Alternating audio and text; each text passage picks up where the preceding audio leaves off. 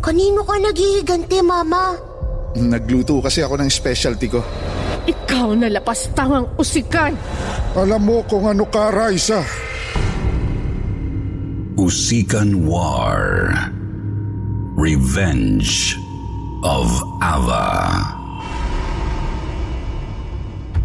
Alamin at pakinggan ang mga totoong kwento at salaysay sa likod ng mga misteryosong pagpatay at nakakamanghang pangyayari sa mga krimen na naganap sa iba't ibang sulok ng mundo.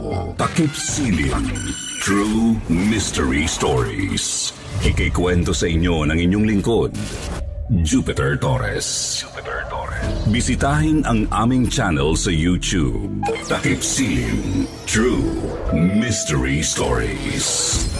Mag-subscribe at i-click ang notification bell para updated kayo sa mga bagong uploads ng Takip Silim True Mystery Stories.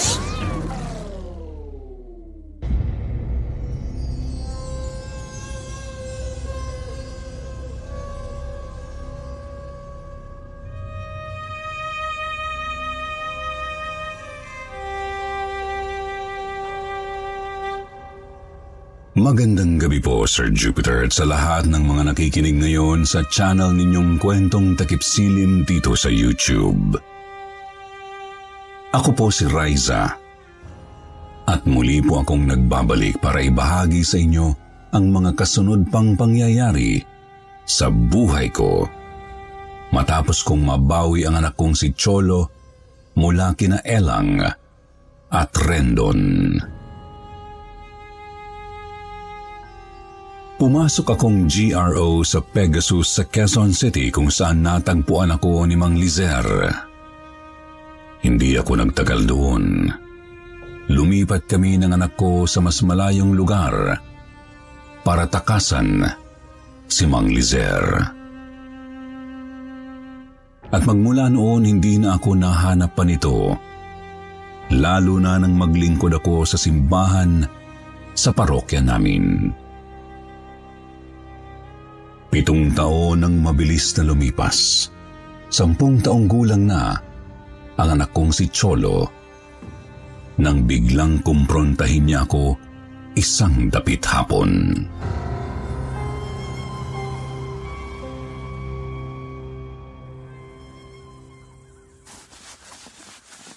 Mama, nasan ang papa ko? Ngayon mo lang naitanong yan, anak ah. Yung mga kaklase ko kasi kinakantsawan na ako. Wala raw ako papa. Huwag mong pansinin yung mga kaklase mo. Siyempre may papa ka. Nasaan ba papa ko? Ano pangalan niya? Bakit hindi natin siya kasama dito sa bahay? Kakaiba talaga ang anak ko, Sir Jupiter. Para na siyang matanda kung kumilos at mag-isip. Para akong nakikipag-usap sa isang 30 anyos na lalaki. Napabuntong hininga ako bago ako nakapagsalita.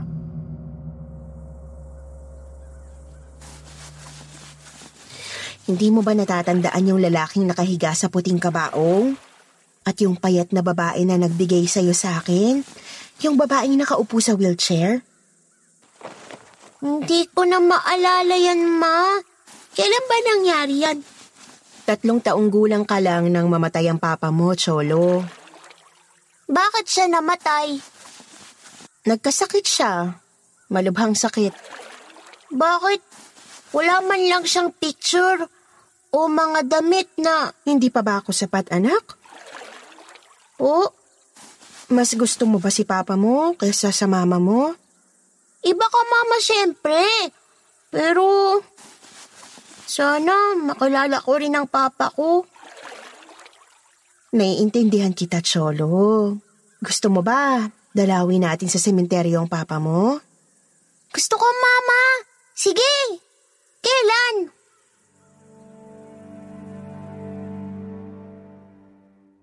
Makulimlim ang kalangitan ng dalawi namin ang puntod ni Rendon sa sementeryo.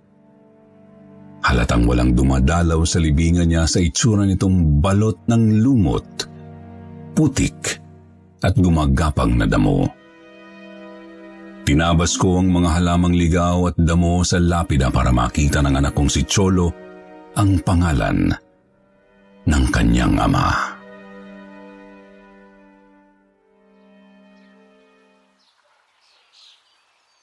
Rendon na nyawa? Tama. Siya ang iyong ama. Mang Lizer, bakit kayo nandito? Paano nyo nalamang... Kumusta ka, Riza? Mama, sino siya? Ako ang ka... Huwag mo siyang kakausapin, anak. Abay, bakit naman? Don't talk to strangers, Cholo. Stranger pa ba ako sa inyo? Halika na, Cholo. Umuwi na tayo. Pagkatapos kitang tulungan na mabawi ang anak mo at makapaghiganti, tatalikuran mo na lang ako. Magiganti? Kanino ka naghihiganti, Mama? Oo, wala, anak. Sa ama mo, Cholo. Sa ama mong si Rendon. At sa matalik na kaibigan ng mama mo na si Elang.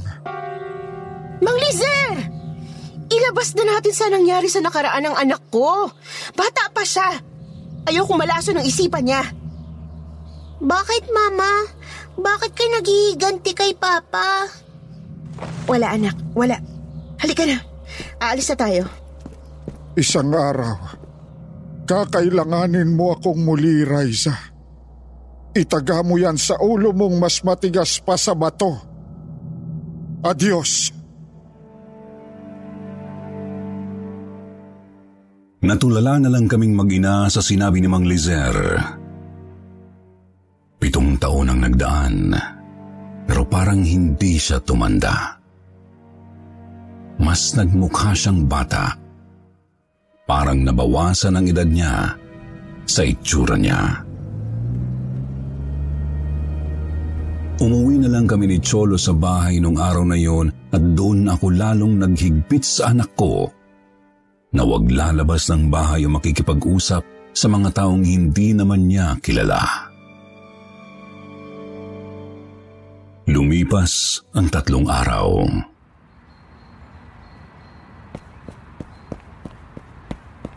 Mama, may naghahanap sa'yo. Sino raw? Hindi ko na kinausap kasi sabi mo wag akong makikipag-usap sa strangers eh. Ah, oo nga naman. Very good. Ah, sige anak, pumasok ka na sa kwarto mo. At, Magandang hapon. Riza, ah, ako? Sino sila? ako si Magno. Pamangkin ako ni Tia Adel. Pinapunta ako dito ng tiyahin ko para singilin yung bayad mo sa renta. Magno, pwede bang makiusap sa Chaadel mo na na next month ko na lang ibibigay yung bayad ko sa upa nung nakaraang dalawang buwan hanggang ngayon? Ganun ba? Three months ka na raw kasing hindi nakakabayad. 45k na yung utang mo sa Tia Adel ko. Hmm, 45,000 na nga, alam ko. Ah, wala kasi akong trabaho ngayon. Medyo gipit talaga. Hindi naman ako palaging nakakabenta ng personal collection. Yun lang ang kabuhayan ko ngayon eh. Huwag ka na mag-alala. Gusto mo, abunuhan ko muna? Ha? Gagawin mo yun? Naku, nakakahiya. Hindi mo naman ako kilala. Okay lang. Kakausapin ko ang tiyahin ko. Huhulug-hulugan ko sa kanya yung 45k. Kapag meron ka na, tsaka mo na lang ako bayaran. Naku, Magno. Maraming salamat ha. Hindi ko alam kung paano kita mapapasalamatan sa malaking tulong mo sa aming mag-ina. Wala yon. Magkapit bahay naman tayo. Tsaka mukha ka namang mabait at mabuting nanay. Kaya gusto kitang tulungan.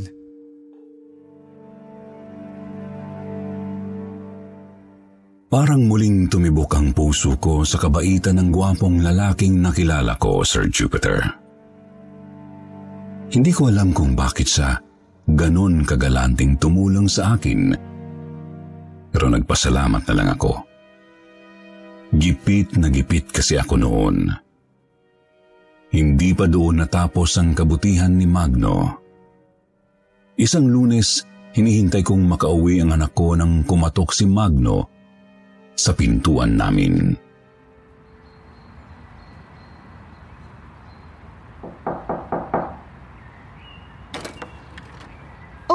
Magno! Napadalaw ka. Anong meron? Nagluto kasi ako ng specialty ko. Eto, bibingkang itim. Para sa inyong magina. Bibingkang itim? Ngayon lang ako nakakita ng ganyang pagkain ah. Gawa sa black rice yan, kaya maitim. Tikman mo. Eto, kunin mo, Raisa. Alika, pumasok ka muna. Pagsaluhan natin. Tinitigan ako ng malagkit ni Magno. Kasing lagkit ng bibingka niya bago siya pumasok sa loob ng bahay. Inihain ko ang binigay niyang bibingkang itim sa mesa. May kung anong kuryente akong naramdaman nang magkadikit ang mga kamay namin ng sabay naming damputin ang kutsilyong panghiwa sa bibingka. Sorry, Hindi, okay lang. ako na ang maghihiwa. Mama! I'm home! Nagulat ako nang makita ko ang anak kong si Cholo na kumakandirit papasok sa loob ng bahay. Abot hanggang kisame ang ngiti nito.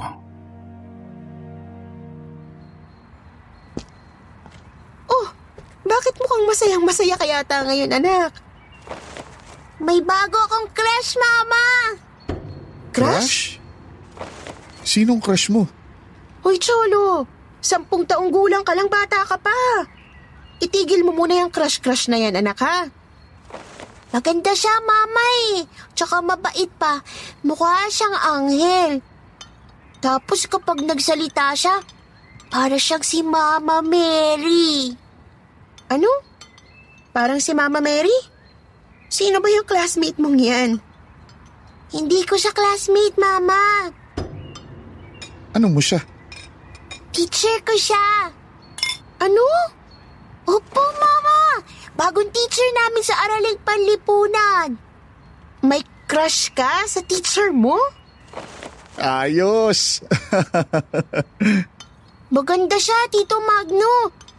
Crush na crush ko talaga si Miss Amparo. Ava Amparo. Yahoo! Ava Amparo? Nahiwagaan ako sa bagong teacher na pumalit sa nanganak na teacher ni Cholo sa Araling Panlipunan. Ava Amparo. Napakagandang pangalan, pang beauty queen. Pati siguro ang kasama niya, pang beauty queen din. Kasi noon ko lang nakitang ganoon kapursigido mag-aral ang anak ko.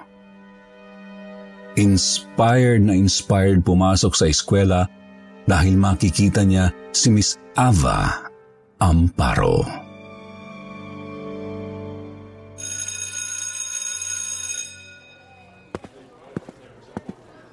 Oh, Mama! Tito Magno! Ano ginagawa niyo dito sa school? Bakit gulat na gulat ka? Nagpasama talaga ako kay Magno para tulungan akong kilatisin yung teacher mo. Oh, bakit nalungkot ka? Hindi ba kita pwedeng sunduin? Cholo! Cholo! Naiwan mo tong notebook mo sa desk ko. Ay! Ma'am! Sorry! Naiwan ko ba? Hindi ko sure kung naiwan o iniwan mo talaga eh. Sorry, Ma'am Ava. Hindi na po mauulit. It's okay, Cholo. Thank you po, Ma'am Ava. Raisa, maganda nga yung teacher ni Cholo. Mukhang baby. Tigilan mo nga ako, Magno. Ah, ikaw si Miss Ava Amparo? Ang bagong teacher ng anak ko? Ako nga po. You must be Cholo's mother. Tama po ba ako? Ako nga. Nice to meet you po, Mrs. Riza na lang. Call me Riza. Mukhang magkaedad naman tayo eh. Nice to meet you, Riza. And you must be Cholo's father? Ah, hindi po ma'am. Manliligaw ako ni Raisa. Manli... Nililigawan mo ba ang mama ko, Tito Magno? Naliligaw ka pala? Hindi pa ba obvious? Oops. I'm sorry. Okay lang yon ma'am. Total ngayon, alam na ni Raisa na nililigawan ko siya. Na-surprise naman ako doon. Ikaw talaga, Magno. I have to go now. Kailangan ko pang iligpit ang mga gamit ko. Nice to meet you, Riza and Magno. Chala, see you tomorrow. See you in my dreams, Ma'am Ava! Ikaw talaga, masyado kang pilyo. Bye.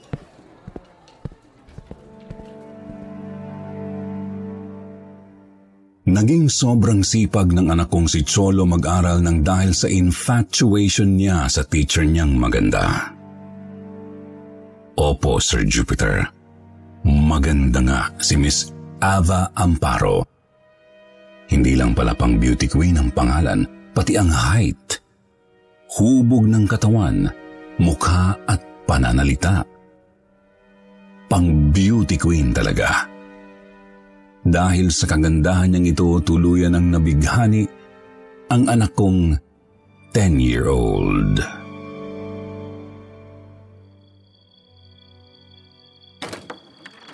Cholo! Alas 10 na ng gabi. Bakit ngayon ka lang umuwi? Saan ka ba nanggaling? Sa name is Miss Ava. Ano? Hey, I'm Ryan Reynolds. At Mint Mobile, we like to do the opposite of what Big Wireless does. They charge you a lot, we charge you a little. So naturally, when they announced they'd be raising their prices due to inflation, we decided to deflate our prices due to not hating you. That's right. We're cutting the price of Mint Unlimited from $30 a month to just $15 a month. Give it a try at mintmobile.com slash switch. $45 upfront for three months plus taxes and fees. Promo rate for new customers for limited time. Unlimited more than 40 gigabytes per month. Slows. Full terms at mintmobile.com. Anong ginagawa mo doon sa bahay ng teacher mo? Tsaka, paano mo nalaman kung saan siya nakatira? Tinanong ko sa kanya yung address niya. Pero hintay ako ng hintay sa gate. Hindi siya dumating. Ayoko na sa kanya. Ayoko na mag-aral. Hindi na ako papasok. Cholo! Bumalik ka rito!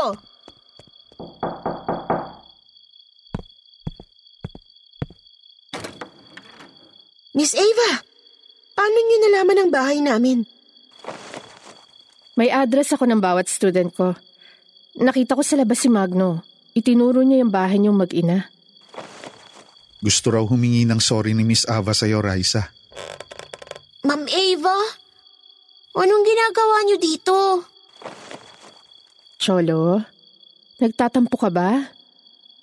Pasensya na, late na ako nakauwi. Bumili kasi ako ng tickets pa uwi sa probinsya namin. Pumunta ka raw sa bahay ko.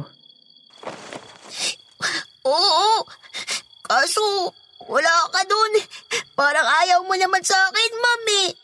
Tapos ngayon, pupuntahan mo ko dito. Oh, bakit ka umiiyak, Cholo?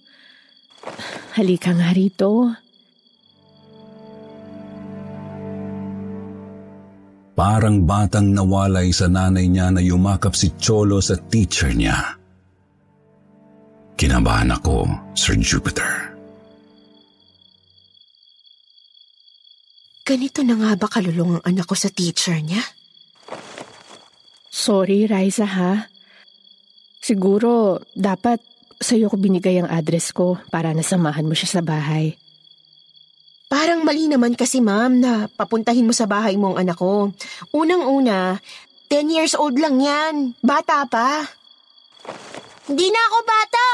Binata na ako. Ayun naman pala eh.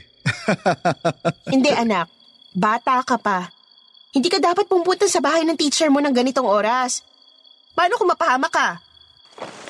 Bakit ba nakikialam ka sa akin, ma? Gusto ko si Ma'am Ava. Gustong gusto ko siya. Tapos! Hindi ko na nakontrol pa ang anak ko simula noon, Sir Jupiter. Papasok siya sa eskwela para lang kay Miss Ava at didiretso siya sa bahay nito para doon gumawa ng assignment at makipagharutan sa teacher niya sa gabi. Wala akong nagawa kundi ang palihim na manood sa labas ng bahay ni Miss Ava. Halos isang buwan na hindi ko mapigilan ang anak ko hanggang sa dumating ang gabi.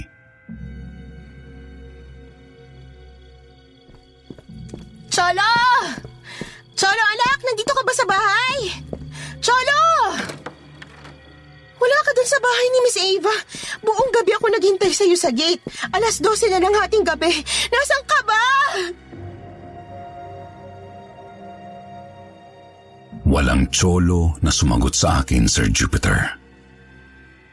Wala siya sa bahay namin. Hinanap ko siya sa labasan pero hindi ko siya natagpuan doon. Kinabahan ako ng malala. Humingi ako ng tulong kay Magno. Kumatok ako sa bahay nito.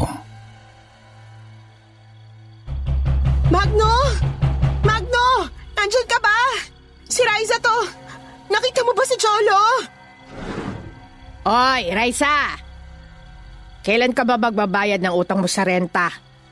Tatlong buwan ka nang hindi nakakabayad. Aling Adel, hindi ho ba... Hindi ba nabayaran ni Magno yung utang ko sa inyo? Sinong Magno? Magno! Yung pamangkin nyo na nakatira sa unit na to. Wala akong pamangkin na Magno. At walang nakatira sa unit na yan. Ho? Imposible. Imposible bang mabayaran mo pa ako? Okay, lumayas na kayo ngayon din. Dalhin mo lahat ng gamit ninyong mag-ina. May uupa na dyan sa unit nyo sa Makalawa. Ah, Aling Adel, pa- pakiusap, uwag naman po. Magno! Magno, lumabas ka dyan! Magpakita ka sa akin! Nasaan na bang anak ko? Nanumbalik sa akin ang nakaraan, Sir Jupiter. Binalot ako ng anxiety attack at matinding takot. Nagtatakbo ako sa kalsada para akong baliw na nagsisisigaw na hinahanap ang anak ko.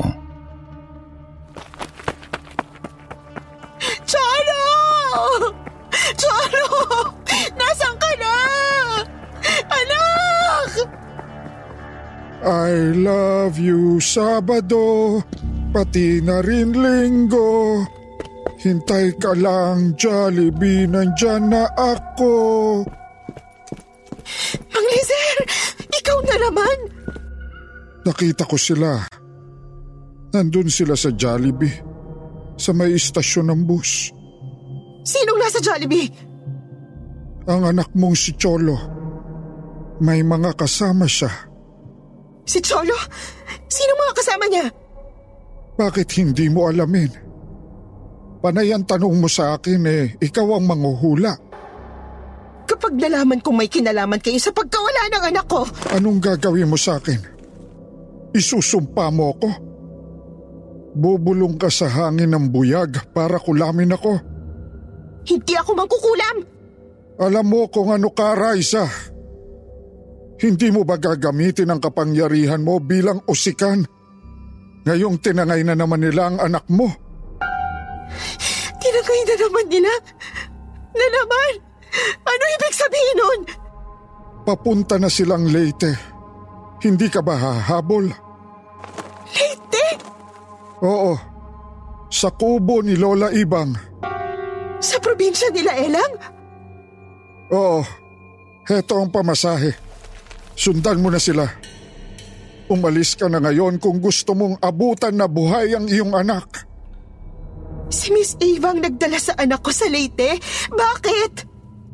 Dadalhin ni Aba si Cholo sa kuta ng mga usikan. Naghihintay ngayon kay Cholo ang buong angkan nila Ibang. Sa tingin mo ba, hindi gaganti sa iyo ang pamilya nila Ibang sa ginawa mong pagsumpa kay Elang at Rendon? Huwag mong hayaang maulit muli ang ginawa nilang pagnanakaw sa anak mo noon. Iligtas mo ang anak mo. Kumilos ka na. Hindi ko alam kung saan sumakay sina Ava at Cholo papuntang Leyte. Hindi ko sila nakita sa pier kung saan nakadaong ang mga barko na papuntang Leyte. Dahil kulang ang pera na binigay ni Mang Lizer, napilitan akong magbarko. Halos 28 hours akong bumiyahe makarating lang sa probinsya nila ni Elang. Hapon na nang makarating ako sa mismong lugar nila Elang. Nilakaran ko na naman ang kumunoy na lupa. Halos walang araw na naman sa buong baryo dahil natatabunan ng makakapal na sanga ng puno ang buong paligid. Madamo, mapuno, maraming mga nagkalat na ahas sa dinaanan ko. Nagbalik sa akin ang una kong karanasan nang nagpunta ako doon. Tumayo lahat ng balahibo ko nang makita ko si Miss Ava na nakatapis lang ng katsa habang nagpapahid ng itim na langis sa buong katawan niya. At habang ginagawa niya ito, kitang-kita ko na kumakain siya ng itim na bibingka.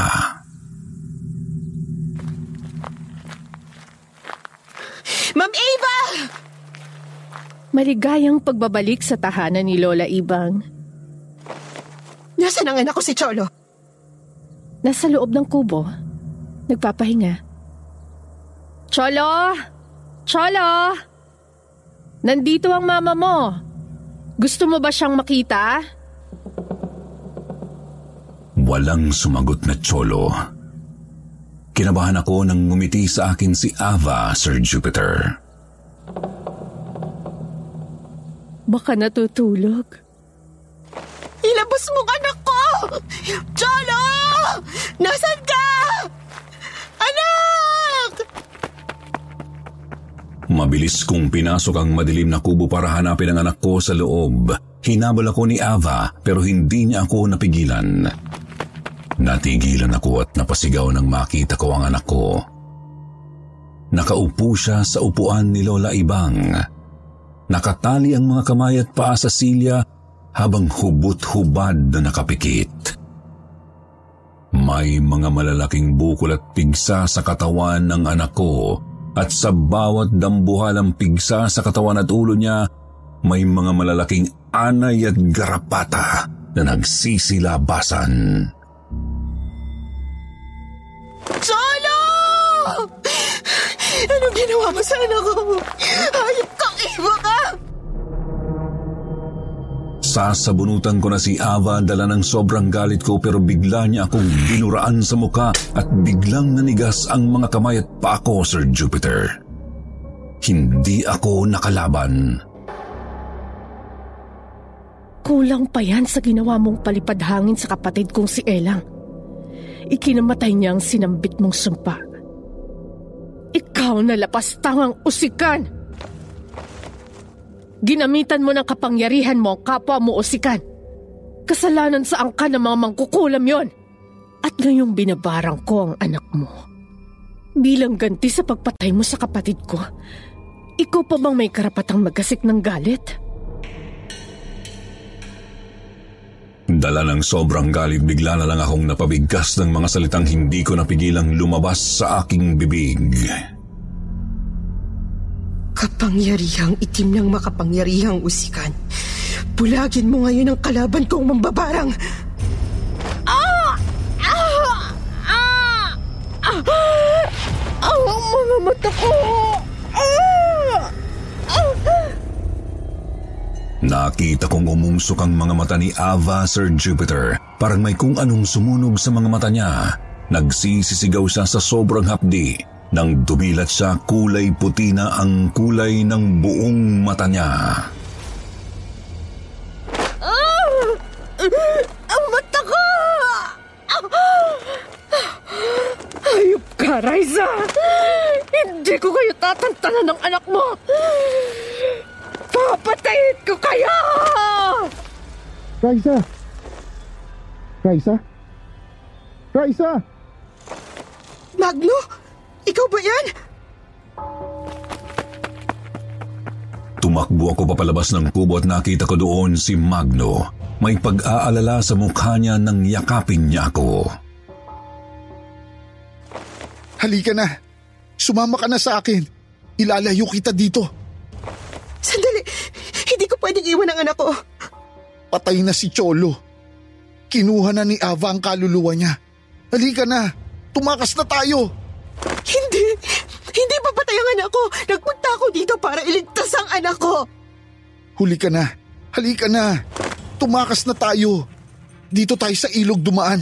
Halika na. Magno. Sandali. Si Cholo. Bitiwan mo muna ako. Biglang nag-iba ang tingin ni Magno sa akin. Buong lakas niya akong tinapon sa ilog. Napasigaw ako. Bumaba si Magno mula sa mataas na pampang at dinakma ako sa mukha. Hinalikan niya ako sa bibig, Sir Jupiter. Sinipsip niya ang dila ko at napasigaw ako pero walang boses na lumalabas sa bibig ko. Hinigop niya ang dila at lalamunan ko papasok sa bibig niyang napakalaki. Parang gusto niyang higupin ang kaluluwa ko. Hindi ako makalaban sa kanya dahil hindi ako makagalaw. Ganitong ganito yung panaginip ko noon. Natatandaan ko pa. Pero yung panaginip kong yun isang malaking katotohanan na ngayon. Maya-maya pa ay dumating na ang mga matatandang nakahubad na nakita ko rin dati sa ilog. Pinagtutulungan nila akong hubaran. Dinakma nila ang pagkababae ko, ang mga suso ko. Pinagkakalmot ko sila pero ako ang nasusugatan. Inangat nila ako sa ere. Pare-pareho kaming nakahubad. Nakita ko na lang na parami na ng parami ang mga matatandang nakahubad na nasa ilog. Lahat sila nag-aagawan sa katawan ko. Yung ibang ubod ng tanda nakita kong gumagapang mula sa ilalim ng tubig. Parang mga undin na hayok sa laman na gusto akong lunukin.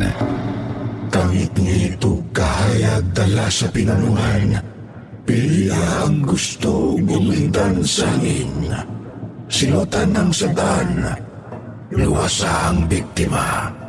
Kangit nitong kahayag. Gilay kami kanunay. Narinig ko na naman ang ritual nila.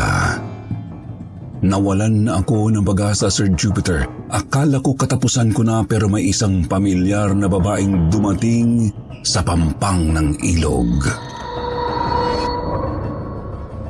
Huwag niyong sasaktan si Riza! Bitiwan niyo siya! Aling Adel?